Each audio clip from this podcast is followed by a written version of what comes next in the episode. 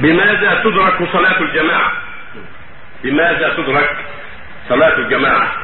تدرك ركعة كما قال النبي صلى الله عليه وسلم ركعة من الصلاة ولا أدرك الصلاة هكذا قال النبي صلى الله عليه وسلم. ومن لم يدرك إلا أقل من ركعة فاته فضل الجماعة لكنه تجزئ الصلاة ولكن تفوت يفوت فضل الجماعة